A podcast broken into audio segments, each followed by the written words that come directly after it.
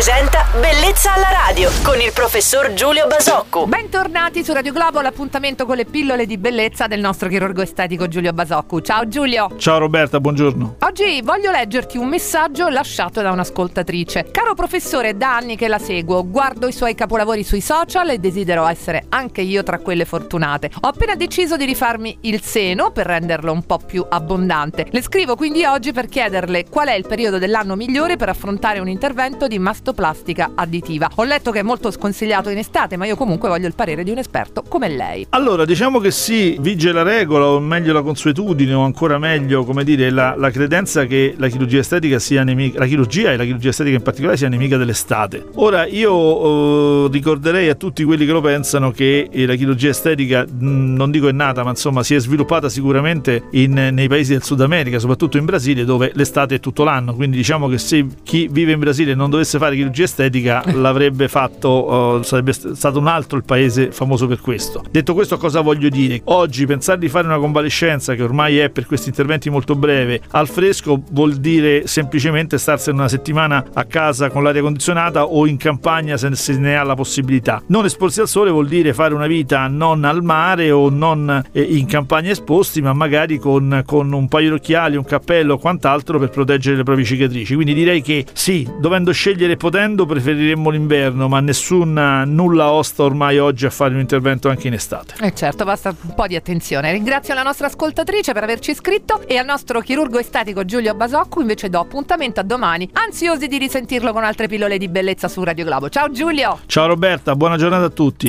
Bellezza alla radio.